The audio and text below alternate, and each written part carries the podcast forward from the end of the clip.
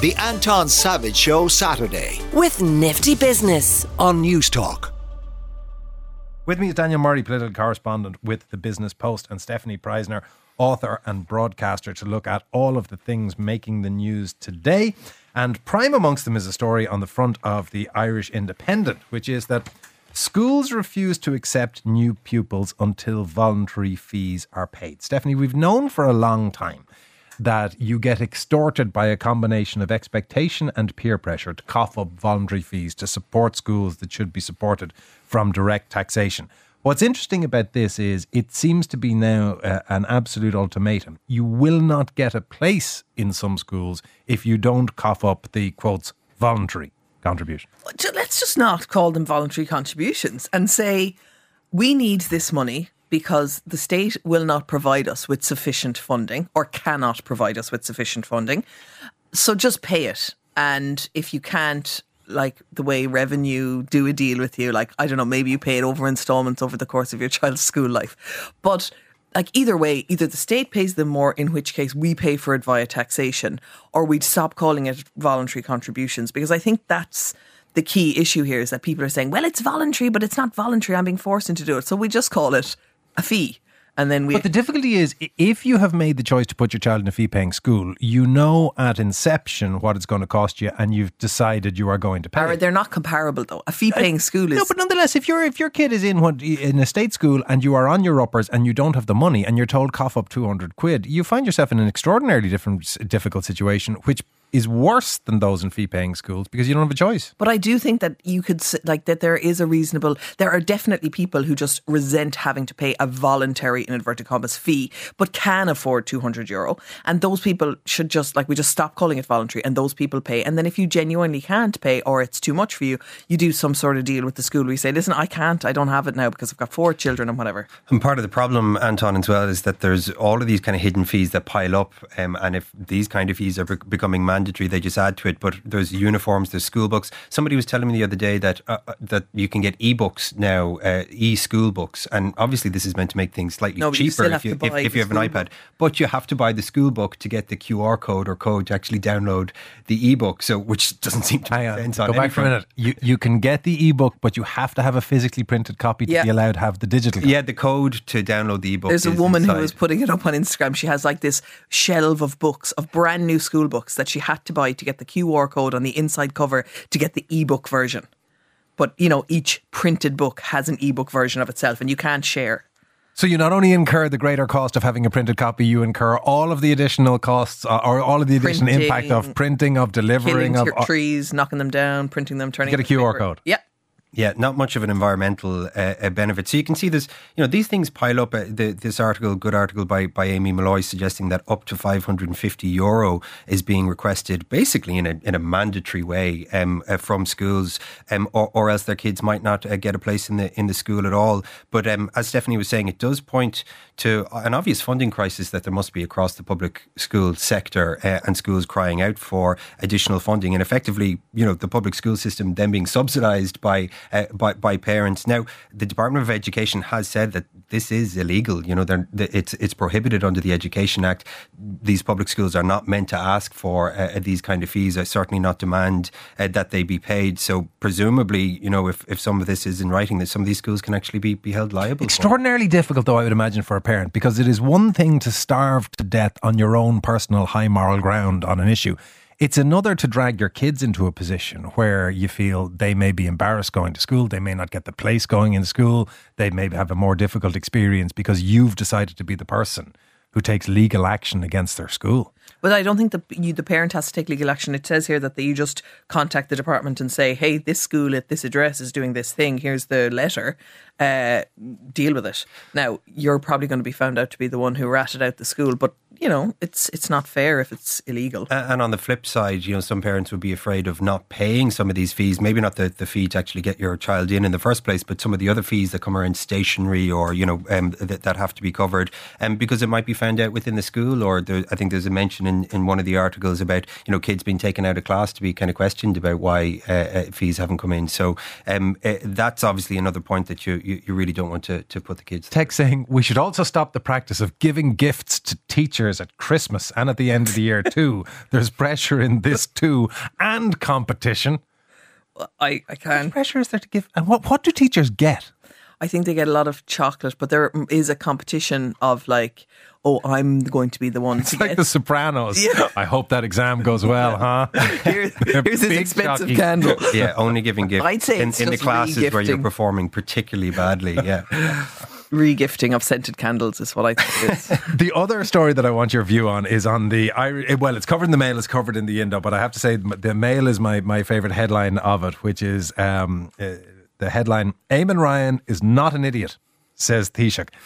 This, I mean, people might have said, well, this is self evident and doesn't need stating. Why was it stated, Daniel? Well, obviously, because he was asked the question in the first place, as is as is often the case with political uh, news stories. But uh, this comes down to Dublin Airport Authority looking to expand a cap that is in place on on passengers. So, 32 million passengers are allowed go through Dublin uh, Airport every year, according to uh, the current regulation. The DAA want that lifted to to 40 million. Eamon Ryan is the Minister for Transport, obviously in charge, and although he has no role in making a decision uh, about this, he was criticised uh, during the week by Michael O'Leary, the uh, uh, famous head of uh, Ryanair, who called him an idiot, called for him to resign. Um, most, not because anything. This is because senior members of his party are objecting to the, the Exactly. shift. It's nothing to do with anything Eamon Ryan actually did, but it's because members of his party have have objected um, to this this proposed expansion at Dublin Airport, and obviously Green uh, Party members are are opposed to it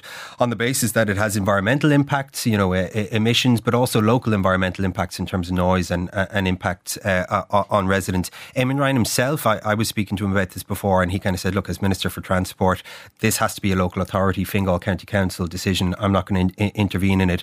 But you can presume. I mean, a- Eamon Ryan himself came out against the proposed expansion of Dublin Port. Very similar arguments on the environmental front uh, uh, for this. So you can presume that he he probably would be opposed to it in, in some form. And what we're talking about ultimately is the capacity of Dublin Airport to take the passengers who want to come in. If this doesn't occur, at least according to Kenny Jacobs when he was talking to us, if this doesn't occur, you come to a position where you are not able to accommodate business and tourism traffic into Dublin because of a planning regulation. Yeah, but I wonder about whether if we invested in some of the other regional airports, like I know my husband is from the west of Ireland, I'm from Cork. There are definitely people who travel from those places to Dublin to get a flight to wherever they're going because it's, I don't know, cheaper or the day suits better. That if there was more investment in f- other airports, that we wouldn't necessarily maybe need the capacity at Dublin Airport. And that's certainly one of the arguments that's been put forward by some of the Green Party ministers. I mean, obviously they're they're opposing it on environmental grounds, but Brian Leddin, who who chairs the Transport uh, Committee and is a Green Party TD, has made that exact argument about about regional balance and that why expand Dublin Airport when some of the air, other airports need to be expanded if we're if we're to stay true to the kind of regional balance development plans that the that the government uh, that the government has. So I think Leo Varadkar was asked about this during the week, and he said, "Look, it's not an either or." And and the truth be told, Dublin is the most connected airport, and and uh, flights won't just necessarily go to, to, to other airports. They they need to be expanded there as well. Text saying teachers don't request or want gifts from kids. This is about the voluntary contribution and a suggestion that uh, in addition to the voluntary contribution, there's fierce peer pressure to give the kid the teachers prezzies. The decision to give gifts and any pressure to do so comes from other parents. Well, that's true. When you get the WhatsApp that says, "Can you cough up a tenner for so and so?" I was on a board of management and they were asking for voluntary donations and fundraising while they had a huge amount of money in the bank. Says another. You can get ebooks without the real uh, book at a fraction of the cost. In uh, some schools, we do it in our school, says Tom, who describes himself as a principal. By the way, if, if uh, in respect of voluntary co- contributions, if you are being asked to make them, you might give us an idea of what the amount is that you are requested to cough up. 53106 at a cost of 30 cent, or you can get us 087 1400 106 on WhatsApp.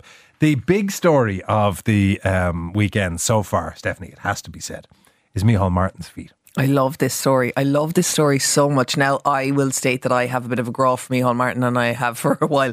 Um, also, being quoted on Twitter. Humiliated by his own feet. Yes, humiliated by his own feet. He wore two odd shoes, and there's a picture of them in Miriam Lord's column in the Irish Times today. Absolutely glorious. One pointy toed shoe and one round-toed shoe, slightly shinier. What is glorious about this is that he didn't actually notice. He didn't even notice when he got home and took off his shoes that day that this had happened. But his first quote when he found out was, Mary will kill me over this, which I just. No, hang on a minute. I don't. I can understand if it's dark in the morning, you're a bit bleary, you haven't had the cup of coffee. They're I- two black shoes, Anton. how do you take them off without noticing they're not the same? I'd say you stand on the heel of one of them, slip out your foot, stand on the heel of the other, and don't even look down. There is not a prayer that Micheál Martin doesn't untie his shoes. Micheál Martin not only unties his shoes, he's a man with a shoehorn. I know by the look of But if he has a shoehorn, he probably doesn't need to tie his shoes. He just slips Nobody them with on a shoehorn slips them off untied. One thing leads to the other. He's probably he has those little squeezy things that go in the front as well. Well, maybe. Well, I well, if it is a PR stunt, it's glorious because I think it makes him incredibly endearing. It makes him a man of the people. We've all done it. I went to a launch of a very posh boutique in Kildare Village wearing my Crocs because I forgot my Crocs are my indoor shoes because I forgot to change my shoes. It's the kind of thing that happens to you as a primary school student, and you never want to show your face uh, again. So you don't expect it to happen to the to the Taoiseach of the country. Now, I have to say, when I originally looked at the photo, I spent a few minutes staring at it, trying to say, "How are these odd shoes?" Uh, they are two black shoes, and it must have been some very observant journalists that were staring at Micheál Martin's feet for whatever reason. one is a crocodile and one is an alligator. Like you can see, you know the way the crocodile and alligator are different. in I the thought you meant shape skins. I thought you meant skins for a second. Yeah. No, no, no, just the shape of their I, I think technically one is an Oxford and one is a brogue. Isn't that the, I- the difference? I don't know anything about men's shoes. I know about amphibians, though. The thing that I don't understand is I would have thought there is a certain rule for for men's shoes, which is once you find one pair that works and is black and clean, just keep buying that pair. Then they're interchangeable. It's like only wear black socks. Yeah, or just have the single pair of formal shoes like uh, like I do, and you never get them mixed up. But I suspect that Micheál Martin probably has six or seven or eight pairs. I'd say uh, he's hard black enough on formal. shoes.